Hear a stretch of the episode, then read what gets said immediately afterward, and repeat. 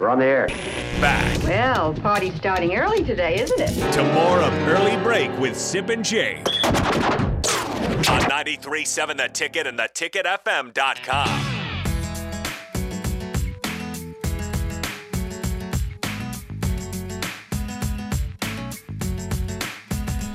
All right, it's time for the spillover. A, uh different version today. Sipple is out today with uh, sickness. Raph is gone to his vacation. What, is he out? In, what, where's he at? Texas? Houston. Houston. So A lot warmer. AD is here. Mike Schaefer still with us here in studio for the spillover, fellas. Uh, Schaefer's probably the happiest guy in the room because you know th- this recruiting stuff. It's a, it's a lot of work for you, Schaefer. So what what's the day after? I, obviously, there's still stuff going on, but it's not crazy like it was well, yesterday. the the big thing is that like when you you know you go back like a week or even two weeks ago, Nebraska's still trying to fill out its staff.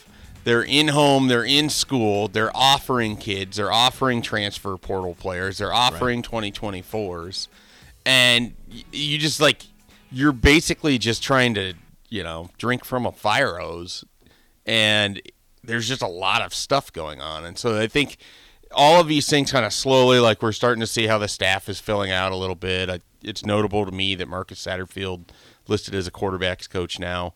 Um, so that obviously fills that. And so you go back to they're looking for a tight end coach, a wide receiver coach, which apparently they have. It's just not going to happen until after the NFL season is over.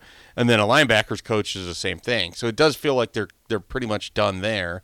So you're not like chasing. There was like a week where we were running down the idea potentially that like uh, Mark Whipple's old wide receiver coach at Pitt, who's now at Texas, Brennan, I can't think of his last name, Marion.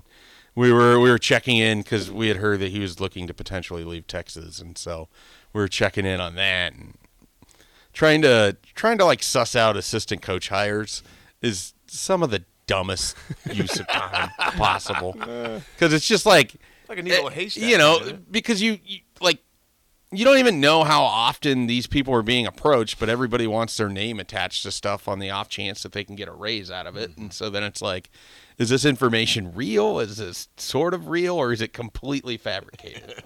and just having done that previously with the head coach for two months, uh, you know, I wasn't super excited to be doing it again for specific position coaches. So I'm happy that's largely over.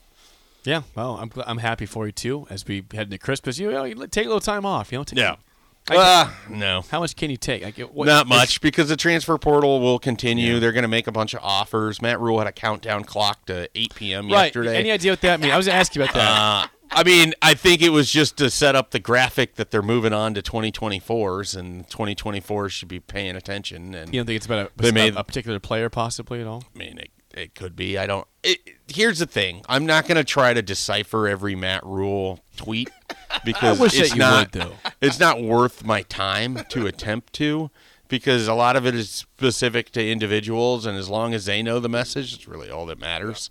Um, It's intriguing. you know, like what was it? Two days ago, everyone was trying to determine whether he was making fun of Miami and Oregon based on his tweets and the emojis and everything, and they both had okay days yesterday. So I don't know if that was related or not. But yeah, I I do enough like having to decipher stuff without adding these tweets to it.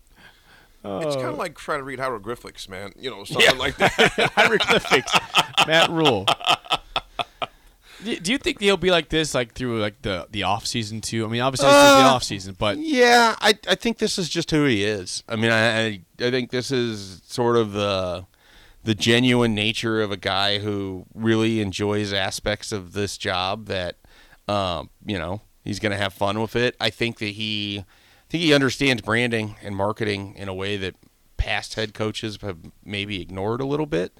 Uh, I know he ran into to trouble with the Panthers because he wanted to kind of manage some of those aspects when they had a professional team of people that were hired by the owner to do it, and so you, you know, you don't have as much control when you're the head football coach in the, of an NFL team as you do when you're kind of running everything with a college program. So, um, you know, it's it's been interesting to kind of follow along, and um, I.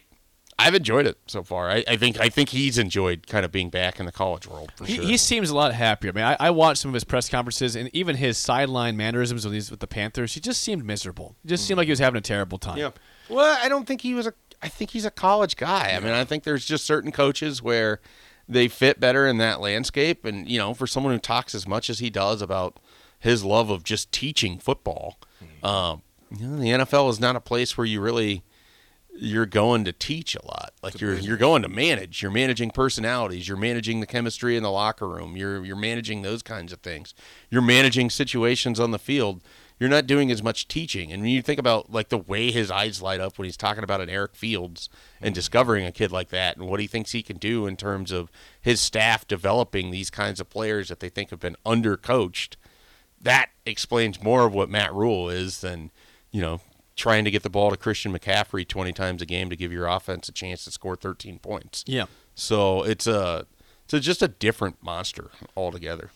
Who would you say is your most in, uh, our most intriguing guy we got yesterday? I think I know that could fall on a number of guys. Yeah. Obviously, speed is. You mean of, of who signed? Of, of yeah. Which, which, which well, the intrigues most intriguing to me is Jeff Sims because his his potential is off the charts. I thought it was really interesting the way that Matt Rhule phrased it yesterday.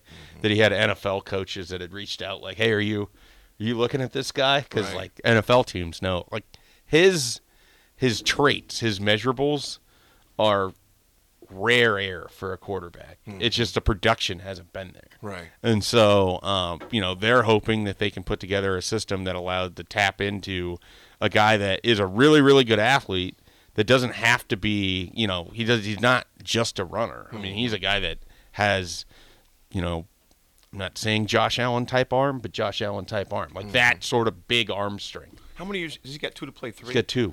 He's got three years to So- play two seasons. So what do we expect? So if Casey Thompson is back for Nebraska, he said he's coming back. I mean, Jeff Sims has Just an listen to how Matt Rhule talked about those guys yesterday.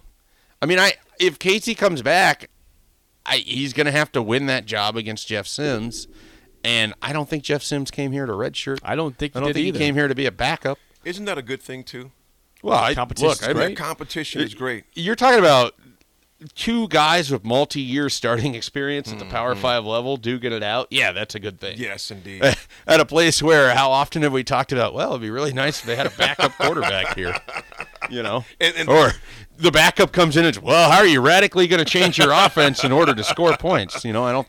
If it plays out that way, and if for whatever reason one of those guys is willing to be the backup in the 2023 season, I mean, I, that's probably the best backup quarterback situation in the country. So that's why I'm confused. It, is Malik Hornsby still in the conversation? No, I don't. That's uh, I Malik thought. Hornsby, I think, is out. I think I he figured. wants the opportunity to play quarterback. I think Nebraska was sort of placating that, and then the idea maybe he'd switch to another position. Hmm. That's what he's getting from a lot of Power Five teams. Wouldn't be surprised to see him pop up uh, with a Group of Five team, and specifically Tom Herman and FAU. So keep an eye on that. Okay. All right. Well, Schaefer, appreciate your time today. The Mike Schaefer Hour gets sponsored by Trek CBD. Merry Christmas, Schaefer. Thanks for the gift, the, the waddle. I didn't know what Look you at- were doing when you. I thought you Yeah, were cold. this is the waddle. I look at the shirt. Yeah. Now I see what you're talking about. Waddle, waddle. He brought me this gift. He's like, I got a gift for you to give on air. I, listen, I open it. That's pretty dang Doing the sweet, waddle man. right there. So Schaefer, thank you for the gift. Very you are of welcome. Merry Thanks for Christmas having to you. on. We'll see you next Thursday. All right, sounds good. Uh, the drive with AD and Jay Gates and Nick is next. Yep. See Brian ya. will be zooming in.